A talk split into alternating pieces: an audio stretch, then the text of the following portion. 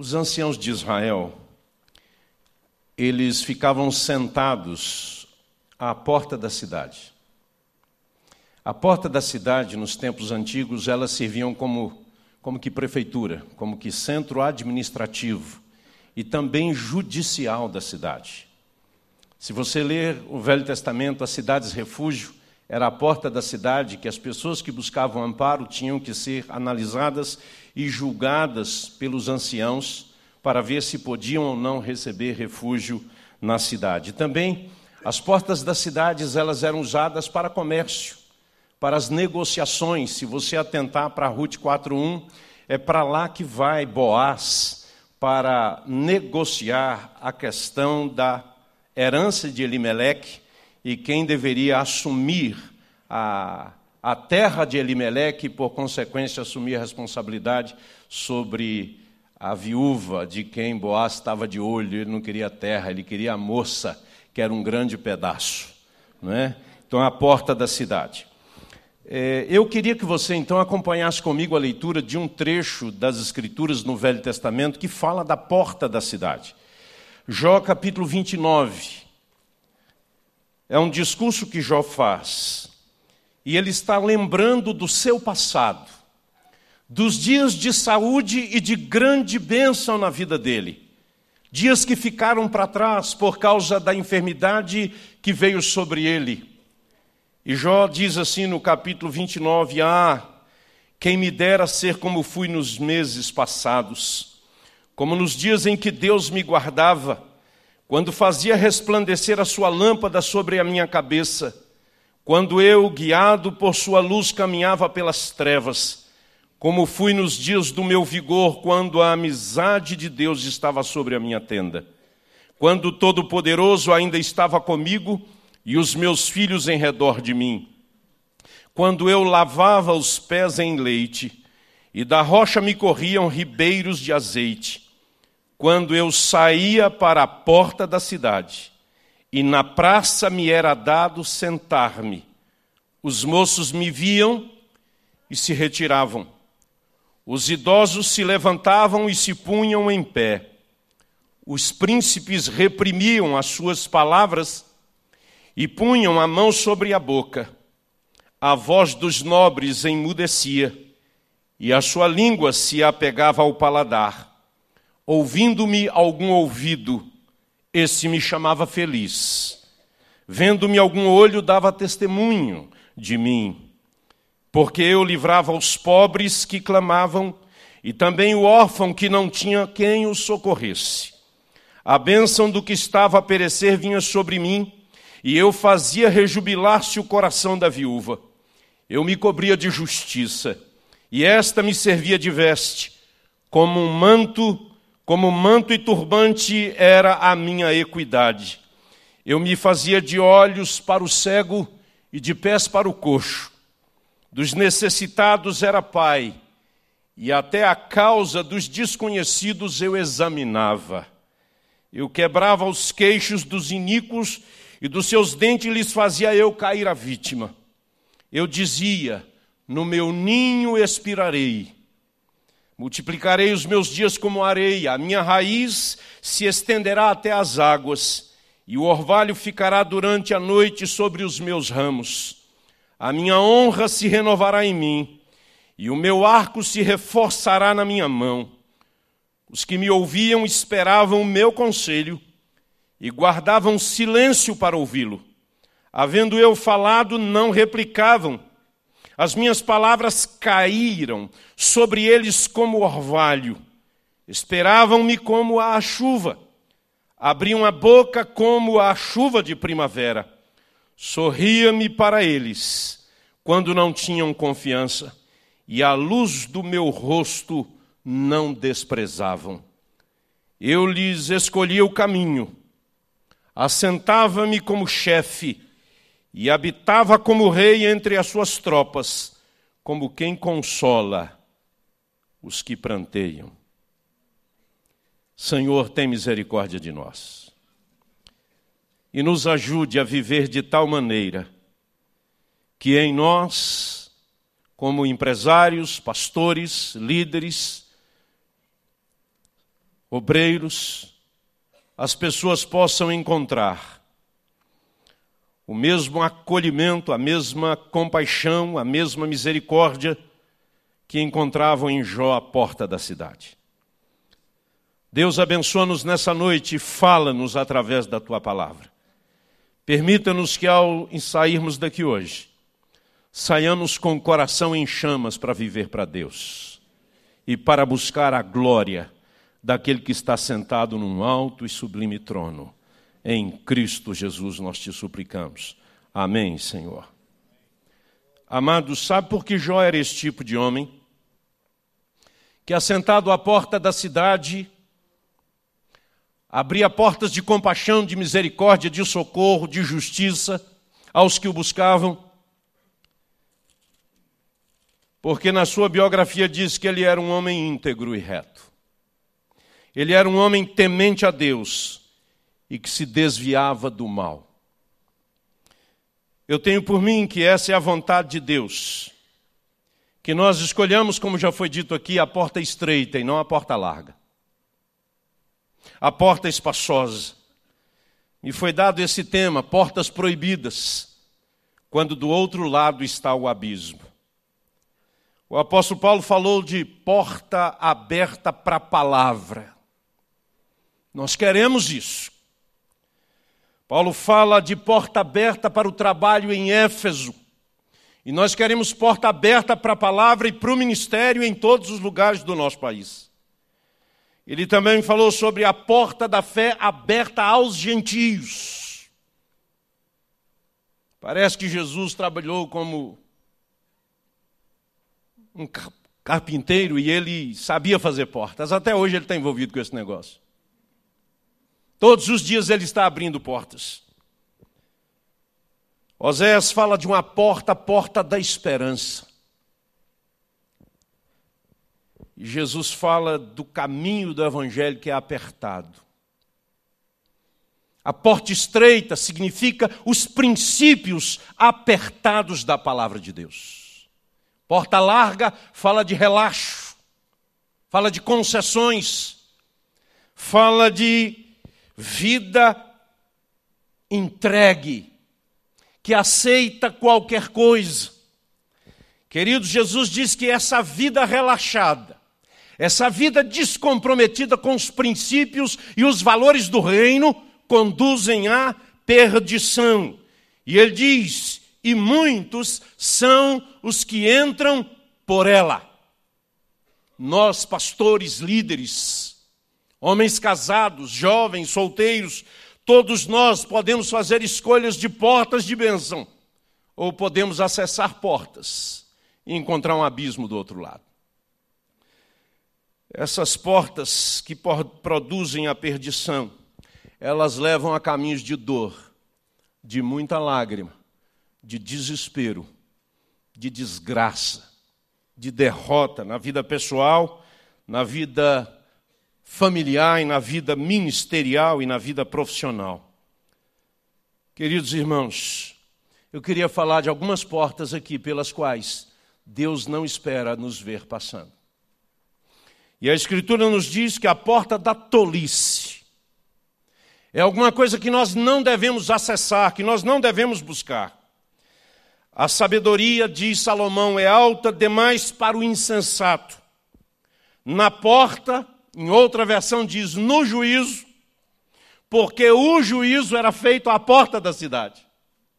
Essa é a razão dessa tradução. Na porta não abrirá a sua boca, porque quando abre a boca fala besteira, fala bobagem. É isso, isso é a tolice. A vida pessoal, a vida familiar, a vida ministerial podem ser jogadas fora por tolice. A porta da tolice é a porta da insensatez. É aquele sujeito que ainda não entendeu que todas as coisas nos são lícitas, mas nem todas nos convêm. Não é porque é lícito que convém.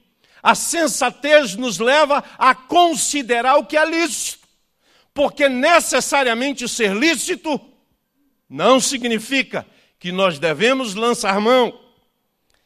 Queridos irmãos, sujeito que carece de senso, de juízo, de discernimento, de percepção, de raciocínio, de prudência, no trato uns com os outros, no trato conjugal, no trato com filhos, com pais, no trato com liderança.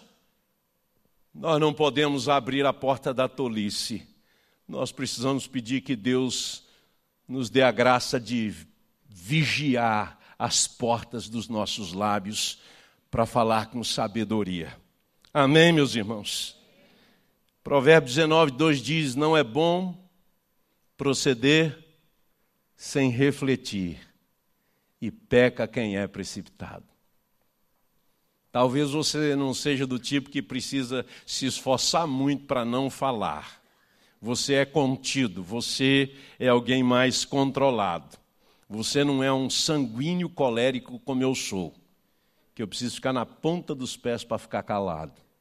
E tem que pedir Jesus para ter misericórdia e para o Espírito Santo montar em cima e dar domínio próprio. Mas isso é a vida cristã, meu irmão.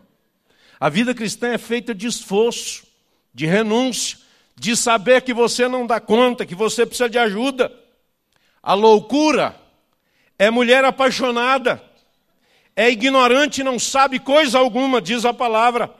Assenta-se à porta de sua casa, nas alturas da cidade, toma uma cadeira, para dizer aos que passam e seguem direito o seu caminho.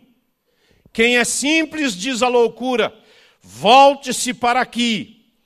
E aos faltos de senso diz a loucura: as águas roubadas são doces e o pão comido às ocultas é agradável. Eles, porém, não sabem que ali estão os mortos. Os seus convidados estão nas profundezas do inferno. O tolo não busca sabedoria. Então a loucura o chama para a morte. Irmãos amados, Pior do que a tolice é a porta da presunção. A presunção é pior do que a insensatez ou a falta de perícia, de habilidade, pois quem não aceita instrução não pode aprender e nem pode ser corrigido. E o presunçoso é aquele tipo que acha que ninguém pode lhe ensinar nada. Tem pastores que são assim, não são ensináveis. Eles vão bater a cabeça, bater a cabeça, bater a cabeça, fazer a família sofrer, porque não são ensináveis. Alguns presbíteros são assim, alguns diáconos são assim, alguns empresários são assim, alguns filhos são assim. Mas, meus queridos, a Bíblia diz que a presunção é pecado.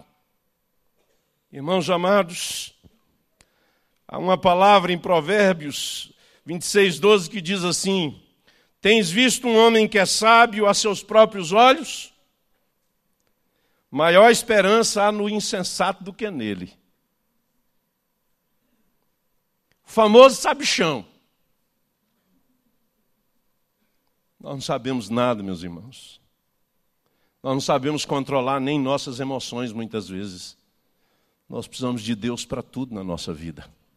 Para tudo. A porta da mentira é outra porta que tem jogado muita gente no abismo. Falai a verdade, cada um com o seu próximo, diz o profeta Zacarias. Executai o juízo nas vossas portas, segundo a verdade, em favor da paz. Nenhum de vós pense mal no seu coração contra o seu próximo, nem ame o juramento falso porque a todas estas coisas eu aborreço, diz o Senhor. Você conhece pastor que parece mais bagre ensaboado? Tem bastante. O que ele diz de manhã, ele não sustenta à tarde. É desagradável. Mas há pastores que são chamados de sabonete, de bagre ensaboado. Político pode dizer de manhã e à tarde negar que diz, está tudo gravado, mas ele diz, não fui eu. Mas pastores não, irmãos. Maridos não. Esposas não. Filhos não deveriam mentir. Porque não deveriam mentir? Porque a Bíblia diz que quando nós nos convertemos a Jesus, nós deixamos a mentira e falamos a verdade com o nosso próximo. E o nosso próximo mais próximo é a nossa esposa, os nossos filhos, os maridos das irmãs, o povo da igreja. O próximo é aquele que está ali com você. E por que não devíamos mentir? Porque a Bíblia diz que o diabo, ele mente desde o princípio. E ele não pode se firmar na verdade. Tem gente que acha que o diabo não fala a verdade. O diabo fala a verdade. A Bíblia não diz que ele não fala. A Bíblia diz que ele não se firma nela, porque ele é a mentira. Ele é o pai da mentira. Ele usa a verdade com segundas intenções. Ele não mentiu quando ele citou as Escrituras para Jesus. Ele só não citou completo. Ele não mentiu quando ele chamou Jesus de filho do Altíssimo. Que tenho eu contigo, ó Jesus, filho do Altíssimo. Isso é verdade, irmão, mas ele não se firma nisso. Nós não podemos ser afeitos à mentira. A mentira tem que cessar no meio do povo de Deus, porque à medida que homens e mulheres de Deus usam do expediente da mentira, abrem a porta para o diabo na sua vida pessoal e na sua casa. Onde a mentira no casamento, o diabo está presente. Quando há mentira no ministério da igreja, o diabo está dentro da igreja trabalhando, o trono de Satanás se instalou ali, porque Deus é a verdade. Deus não compartilha da mentira. Jesus diz: Aí vem o príncipe deste mundo e ele nada tem em mim. Irmãos amados, Deus nos livre da porta da mentira. Essa porta nós não podemos abrir. Você está noivo? Que o seu noivado seja baseado na verdade, porque se você casar em cima da mentira, você vai ter problema sério no seu casamento. Meus amados irmãos e irmãs, há uma porta complicada, porque ela é muito explorada, é a porta da imoralidade. Nós vivemos dias de grande imoralidade, fora da igreja e dentro dela também. Longe dela seja o teu caminho, esse é um conselho do sábio Salomão. E não te chegues à porta da sua casa, ele está falando da mulher adúltera. Não te chegues à porta de sua casa. Aqui, meus irmãos, nós temos que reconhecer a importância da família. A família é projeto de Deus. Deus ama a família. Esse país está destruindo a família. O governo federal investe pesado para destruir as bases da família. Mas nós não tememos o governo federal. Nós tememos a Deus e a Sua palavra. Dinheiro público é usado para patrocinar a prostituição, a promiscuidade, mas a igreja não pode se misturar com isso. E você que apoia político, você devia ter vergonha na sua cara se você apoia político que apoia pornografia. Você devia levantar sua voz como profeta de Deus e declarar a palavra da verdade para ele. Está cheio de pastores comprometidos politicamente com gente que serve às trevas por interesses. Meus amados irmãos, a imoralidade é uma boca escancarada, é um abismo sem fim, que vai engolindo famílias, ministérios, pessoas, casamentos. A imoralidade, quando acessada, ela gera vício, meus queridos. E o que é um vício? Vício é um conjunto de hábitos pecaminosos e ações que transformam-se no estilo de vida. São comportamentos que vão sendo praticados e se torna um estilo de vida. Quando uma pessoa enfatiza demasiadamente a importância do sexo, este começa a ditar-lhe um estilo de vida. O sexo é cheio de santidade. A palavra de Deus diz assim lá em Hebreus capítulo 13: digno de honra entre todos seja o matrimônio, bem como leito sem mácula. Leito sem mácula ali é um excesso de pudor do tradutor, porque lá está escrito no original: digno de honra entre todos seja o casamento, bem como o intercurso sexual sem mácula. Penetração. O Espírito de Deus não tem problema nenhum de falar de sexo rasgado. Sabe por quê? Foi ele que fez. Sexo é de Deus. O prazer sexual, eu li isso do Dr. Billy Graham. Ele escreveu, então eu estou em cima dele. Billy Graham escreveu, está escrito, não é? Mas ele diz que a única coisa, a única coisa que existe na terra que pode se comparar ao que a gente espera de seu gozo no céu é o orgasmo. Glória a Deus, eu ouvi ali, aleluia! É verdade, meu irmão. Quando você está lá na bênção com sua mulher, que chega aquele momento glorioso, o que, que você faz? Você fica triste? Que nada, meu irmão, aquele momento é momento de você cair e dizer assim: glória a Deus, aleluia. Foi Deus que fez, a Bíblia diz que Deus fez, e ele olhou e disse: é muito bom. O pecado não está na origem da coisa, o pecado não está na sexualidade humana, o pecado está na natureza perversa do ser humano que torce aquilo que Deus fez com tanta beleza e glória. Então não tem problema no sexo, meu irmão. Deus deu sexo para procriar e para o prazer, a celebração do casal. Sexo feito na presença de Deus é a adoração ao Criador, querido. Porque foi Deus que fez, e Ele fez para a glória dele, porque a Bíblia diz que Ele fez todas as coisas para o louvor da sua glória. Então, quando você olhar para o corpo da sua esposa e para o seu corpo, você deveria celebrar e dizer glória a Deus, porque há santidade no sexo. Agora, Deus não fez para variedade, Deus fez para um só. É só estudar as Escrituras Sagradas. Deus fez para um só. Mas quem torna-se prisioneiro nessa área? Começa com uma porta que se abre. Tem homem que não tem coragem de comprar Playboy, mas os olhos ficam do tamanho da bola desse microfone quando vê uma revista de lingerie. Começa assim: vício, outdoor. Olha, como é que a gente faz? A gente vive lutando com isso, mas você não pode abrir a porta, irmão. Você tem que resistir a isso todos os dias, porque você tem um compromisso com Deus Santo, o Deus da Bíblia Sagrada.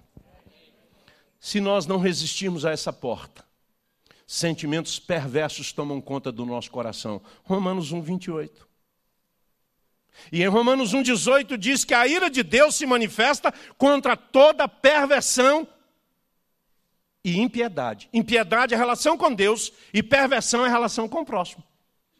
Deus quer nos guardar da perversão, porque se nós não tomarmos cuidado, o próprio Deus nos entrega ao nosso próprio coração e nós sofreremos nas mãos da perversidade. E isso não tem idade, irmão. Hoje eu li num dos portais na internet que um juiz aprovou e é agora aprovado, lei federal nos Estados Unidos, o casamento homossexual em todo o país. E uma das fotos são dois homens que não têm menos que 75 anos se beijando. Isso não tem idade, querido. Eu visitei há uns três anos atrás uma pessoa, um amigo, que se viciou em sexo. E ele se internou numa, num ministério chamado Pure Life, nos Estados Unidos. Não sei quem conhece, há livros dele em português, Steve Gallagher. O altar da idolatria sexual é um deles. E eu fui quando esse rapaz estava saindo daquela casa. Ele ficou oito meses internado para se libertar do vício sexual. O Steve foi um homem promíscuo. E Deus o libertou e deu a ele um ministério de ajudar pessoas a vencer o vício sexual. E quando cheguei lá, eu achei jovens de 18 anos e homens de 80 anos no mesmo ministério, sendo ajudados a se livrar das garras da imoralidade sexual. Há quatro motivos primários, meus irmãos, para uma pessoa abrir a porta da imoralidade. Primeiro é o proibido. O proibido fascina, há uma fascinação nessa coisa proibida, e isso faz parte da natureza decaída, isso desde a terra infância. A mamãe coloca o bebê numa sala, põe uma caixa e diz assim: não pode olhar lá dentro. Pronto, fuçou o menino. Quando você diz não pode, Aí ele não tinha noção do que estava ali, ele não ia. Mas agora o não pode acendeu e ele quer saber o que é que ele não pode. E se ele olhar e não tiver nada, e a mãe voltar um pouco depois e dizer assim: Você olhou, ele vai dizer: Por quê? Quem que ensinou um bebê que se arrasta a mentir? Não precisa ensinar a mentir. Você vai ter que ensinar a falar a verdade porque está na natureza. Não é uma tábua rasa, é uma pessoa que tem natureza humana, um ser inteligente, que faz escolhas mesmo sem ter noção do que está fazendo. Queridos irmãos, o proibido não pode mexer, instiga a natureza humana em todos nós. A questão, queridos, é que quando nós caminhamos nessa direção, nós perdemos a honra quando nós somos seduzidos pelo proibido. Nós perdemos a honra.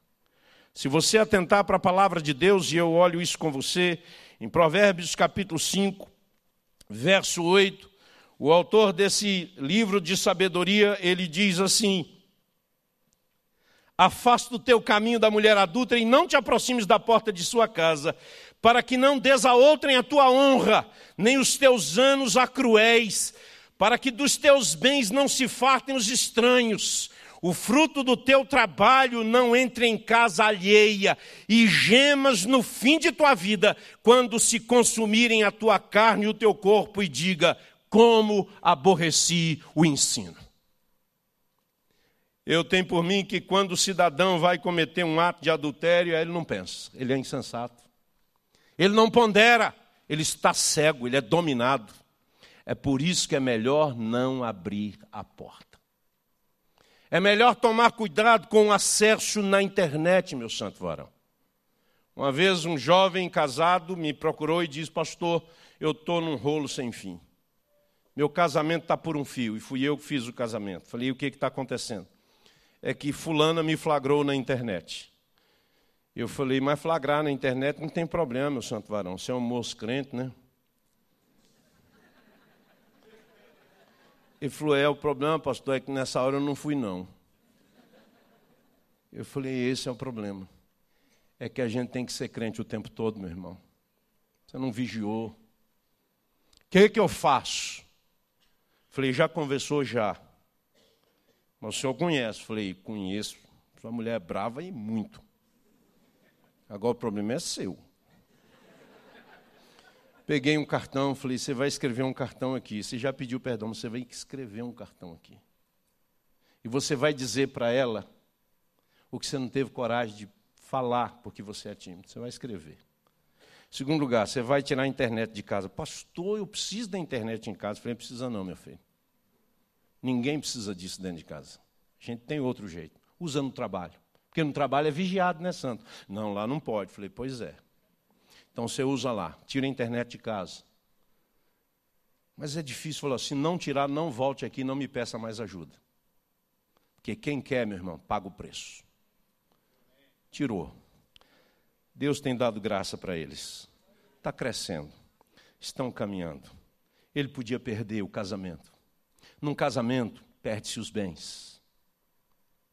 Às vezes o sujeito luta a vida inteira para conquistar alguma coisa, como se ter alguma coisa fosse vida. Mas depois ele tem que dividir tudo isso, porque não pensou.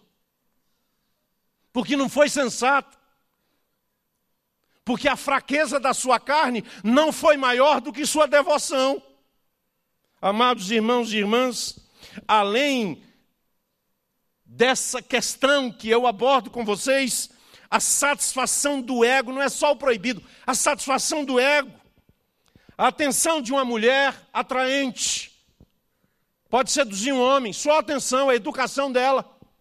Ou um homem muito cortês, o sujeito já se sente viril. A moça só foi educada com ele, mas ele já se sente viril. Por quê? O ego humano, o pecado na natureza humana. Tratar bem uma mulher não significa dizer para ela, olha, você é desejada. Às vezes o sujeito está só tratando bem, mas a carência pode levar uma mulher a se sentir desejada. Meus queridos irmãos e irmãs, se nós lêssemos, eu quero poupar o tempo, porque não posso passar da minha hora. Mas se você ler depois Eclesiastes 2, você vai encontrar Salomão dizendo das suas realizações extraordinárias, das suas construções, das suas obras, das suas muitas mulheres. E você vai encontrar este homem chamado Salomão falando das suas grandes conquistas. Deus abençoou o seu reino, mas as conquistas e a proeminência do governo dele o levou a ver como mérito pessoal e não como a bênção de Deus. Satisfação do ego. Então ele era tão poderoso, ele era um homem tão influente, ele era tão cobiçado que ele se permitiu ter muitas mulheres. Meus irmãos, isso é buscar recompensa. Ele buscou recompensa. Essa é outra face da imoralidade, é buscar recompensa. Eu já ouvi isso de muitos homens. Eu mereço porque em casa eu não tenho. Devia perguntar por que não tem em casa. Nós devíamos corrigir a nossa maneira de ser para poder, dentro de casa, ser melhor tratado. Há muito pecado dentro das famílias. Nós muitas vezes não nos amamos e não nos respeitamos como nós devíamos fazê-lo. E Deus quer nos ajudar aos que têm lutas nessa área. E eu falei da variedade, é que Salomão, em Provérbios 5, ele compara aquela mulher da qual ele estava falando com uma mulher estranha que é como mel e azeite. E a pergunta é por que ele disse que aquela mulher era como mel e azeite? A única explicação que eu encontro é que ela era diferente das outras que ele conheceu. E como ele gostava de variedade, então ele precisava experimentar uma mulher diferente de todas as outras mulheres que ele tinha experimentado. Queridos irmãos, o sexo oposto atrai. Deus fez para ser assim. O negócio anda meio invertido ultimamente. Mas não é de Deus, não, é do diabo mesmo. Pode aprovar, pode ter lei, pode fazer o que for. Isso não vem de Deus. A Bíblia diz que é pecado que isso é perversão da natureza humana, é modo contrário ao que Deus fez, está lá em Romanos, não tem conversa. Queridos, a variedade é uma arma enganosa do maligno. Tem mulheres lindas e maravilhosas, mas eu tenho uma só mulher.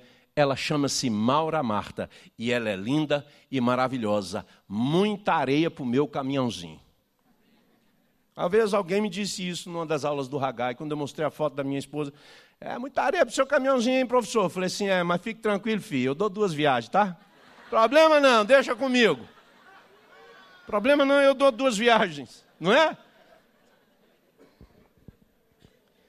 Queridos, em Jó 31, nós lemos Jó dizendo assim: Eu fiz aliança com os meus olhos como, pois, as fixaria eu numa donzela? Verso 9: Se o meu coração se deixou seduzir por causa de mulher, se andei à espreita a porta do meu próximo, então moo a minha mulher para outro e outros se encurvem sobre ela, pois seria isso um crime hediondo, delito à punição de juízes, pois seria fogo que consome até a destruição e desarraigaria toda a minha renda. Por isso que ele era um homem temente a Deus. Por isso que ele era um homem reto. É que os seus olhos tinham uma aliança de olhar para sua mulher e desejar sua mulher. Tem gente que diz que o problema não está na primeira olhada, está na segunda. Eu falei, é, aí capricha na primeira, né? Capricha na primeira. O problema não está na primeira, querido. O problema está no coração. Jesus diz que é a intenção do coração. É coisa interior, é da nossa alma. Que Deus nos ajude a vigiar nessa área, meus irmãos. Porque a nudez está solta, tá ou não está, meus irmãos? Antigamente vinha umas tarjas, né? Agora não, é o contrário. Está tudo solto. Agora virou moda protestar pelado. Eu só espero que não tenha marcha de crente pelado protestando contra alguma coisa. Porque virou moda agora protestar pelado. Sai peladão de bicicleta, sai andando por aí, tudo pelado. No artístico, meu irmão, a intimidade de uma mulher é para um homem. É o que a Bíblia ensina. Não é para mais nenhum. É para o marido dela. Eu tenho dito isso para o meu filho. Respeite a sua namorada. Respeite. Eu respeitei sua mãe. E você deve respeitar aquela com quem você pretende casar. Respeite, honre essa moça. Trate-a com fidalguia, com carinho e a toque com temor, porque ela é templo do Espírito Santo. Olha o que você vai fazer diante de Deus. Pai, calma, você está pegando pesado. Eu prefiro pegar pesado para depois ficar leve. Meus irmãos, quero falar de outra porta, porta da ganância. Não roubes ao pobre porque é pobre, nem atropeles na porta o aflito. Provérbios 22, 22. O espírito de ganância tira a vida de quem possui. O ganancioso não vive. Ele é fustigado pela ganância dia e noite ele está sempre maquinando como é que ele pode ter mais. É indispensável que o bispo seja irrepreensível como dispenseiro de Deus, não arrogante, nem cobiçoso de torpe ganância. É o que Paulo ensina a Tito, pastor, seu ajudador. Ai deles, escreve Judas, porque prosseguiram pelo caminho de Caim, e movidos de ganância se precipitaram no erro de Balaão que ensinou Balaque a enganar a Israel e colocar mulheres para se prostituir com os israelitas, para ganhar dinheiro de Balaque. Tem gente que usa da ganância para alcançar os seus interesses. Tiago diz que desventuras virão sobre os ricos movidos por ganância e corrupção. Vocês estão assistindo como é que está o nosso país submerso na corrupção. E não é nem a ponta do iceberg. Coisa muito mais séria. Esse país não está nessa crise toda por problemas mundiais. O país está nessa situação porque quem está comandando esse país não tem temor de Deus. E não é porque é esse partido que está aí, não, porque antes tinha um e um e outro. O Brasil precisa conhecer a palavra de Deus, não a igreja evangélica. A igreja evangélica não faz muita diferença no país. O que faz diferença no país é o povo de Deus. O povo de Deus é diferente de igreja evangélica. A povo de Deus está dentro das igrejas evangélicas, mas não só. Uma vez eu encontrei um jovem num congresso, piedoso de oração. Falei, você é de que igreja, meu filho? Você é de que cidade? Sou de Belo Horizonte. Falei, eu também. Você é de que igreja lá? Achei que ele ia dizer da Lagoinha, da Getsêmen, da Oitava. Ele disse assim, da paróquia de Nossa Senhora eu falei, ah, é, é. Ele falou, sou. E aí eu comecei a conversar com ele, crente, conhecia a Bíblia. Eu falei, me explica o mistério. Ele disse, sabe o que é? Eu me converti. Mas eu decidi não sair da igreja, porque eu tenho tantos amigos lá. O padre confia em mim. Então eu venho aqui nos congressos evangélicos, aprendo tudo, chega lá e eu repito tudo. E eu já ganhei um monte para Jesus. Dá licença? Deus ser Deus de usar quem ele quer, como quer, onde quer. Mas gente de Deus, lá na igreja da senhora, não sei qual mais, mas era uma delas. Eu preguei recentemente na igreja presbiteriana de Nossa Senhora da Guia. Lá é perto de Cuiabá, sábado e domingo. E o pastor me convidou assim: ao Monsenhor de, de, de Campinas, vos escreve o coroinha da igreja da Guia me convidando para pregar. E ele termina o e-mail do convite dizendo assim: vai logo, aceita, para de enrolação. Porque tinha cinco anos que ele me convidava e eu nunca tinha podido ir. Tem muita gente conhecendo a Jesus Cristo, porque Deus abre portas. Amém, meus irmãos? Lembre-se que Jesus entrou no templo e expulsou os que vendiam e compravam. Porque por trás daquele comércio tinha um bandido chamado Anás, sumo sacerdote, deposto pelo governador por corrupção. enganador do povo. Seus cinco filhos eram sumos sacerdotes, mais o genro Caifás. Exploravam o povo Jesus disse: Vocês transformaram a minha casa num covil de ladrões. Eu não sei o que seria do Brasil hoje se Jesus chegasse com um chicote por aí.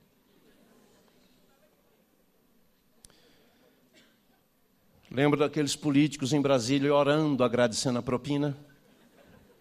Está desse nível, meus irmãos. Porta da ganância. Gente usando o nome de Deus, a ponto de Pedro advertir dois mil anos atrás que estes falsos profetas são movidos de avareza e que fazem comércio de vós. Ele está escrevendo para a igreja. Que Deus nos guarde de ter um coração movido de avareza. Feche essa porta na sua vida, meu irmão. Porque a vida de um homem não consiste nos bens que ele possui. A vida de um homem consiste em ter Jesus Cristo como Senhor da sua vida. A porta da preguiça. Não estuda, não lê, não trabalha, não acolhe, não ajuda. Tem gente que só esfrega banco de igreja. Que Deus te livre da preguiça, em nome de Jesus, se você é preguiçoso. Daquele tipo que diz o provérbio: ah, tem um leão na rua, então vou ficar em casa. Vou dormir um pouquinho mais. E eu termino com a porta da autopromoção. O que ama o pecado, ama a contenda. O que faz alta a sua porta, facilita a própria queda. Quando a gente se coloca alto demais. Me lembro de pastor Antônio Elias dizer: o problema quando o sujeito chega muito alto é que quanto mais alto ele chega, o dia que cair, maior é o tombo. E é verdade. Paulo diz: ninguém pense de si mesmo além do que convém. Sabe o que, que a gente tem que pensar? Eu era um pobre pecador e Jesus teve misericórdia de mim. Não te glories do dia de amanhã, porque não sabes o que trará a luz, diz o sábio. Seja outro que te louve, e não a tua boca, o estrangeiro, e não os teus lábios. Porque senão a gente chega diante do espelho e diz assim: esse é o cara. Às vezes a gente não diz, mas a gente é tentado a pensar. Meus irmãos, Deus não precisa de nenhum de nós. Nenhum de nós. Quando ele olhou com graça e misericórdia, ele não viu nada que o atraísse.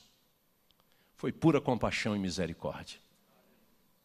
Como diz o Jaziel Botelho, que quando sua mulher olhou para ele e se apaixonou, a bênção é que ele estava de costas.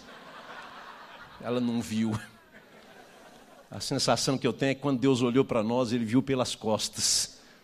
Porque em nós não há nada para atrair o Senhor. É pura graça e misericórdia. Como o crisol prova a prata e o forno ouro, o homem é provado pelos louvores que recebe. Provérbios 27, 21. E Jesus diz, pensando nesse texto, que ele lia o Velho Testamento: Ai de vós, quando todos vos louvarem, porque assim procederam seus pais com os falsos profetas. Os falsos profetas gostavam de louvores, os fariseus gostavam de tapas nas costas e abraços nas praças. Mas sabe o que Jesus diz que nós devemos fazer? abrir uma porta, entrar num quarto, fechar essa porta e falar com ele em secreto. Ninguém devia orar em público se não ora no particular. É isso que Jesus está ensinando. Ninguém devia orar na praça se antes não está diante de Deus no seu quarto secreto. Meu irmão, vá para o quarto em nome de Jesus não tem a menor vantagem minha mulher, nem mesmo meu filho me vê orando. Quem precisa me ver orando é Deus. E o teu pai que te vê em secreto te recompensará. Então, meu irmão, em nome de Jesus, fecha essas portas das quais falamos hoje e que pós elas tem um grande abismo de desgraça e abre a porta do seu quarto e fecha a porta. Ninguém precisa ver, como ninguém precisava saber que o segredo de Sansão era o seu cabelo. Aquilo era intimidade com Deus e ele não tinha que contar para ninguém. Todas as vezes que Deus usava Sansão, Deus sabia que estava usando e Sansão também. Ele tinha um compromisso com Deus, ele tinha aliança com Deus. Quando ele entregou o ouro para Dalila, que ficou lá, conta, Sansa, conta. E que ele ficou numa impaciência de matar e disse: A minha força está nos meus cabelos, nas minhas tranças. Ele esqueceu-se que a força dele estava na sua aliança com Deus. O teu segredo com Deus, ninguém precisa saber, basta ele saber. Vai para o teu quarto em nome de Jesus e Deus te abençoe. Amém?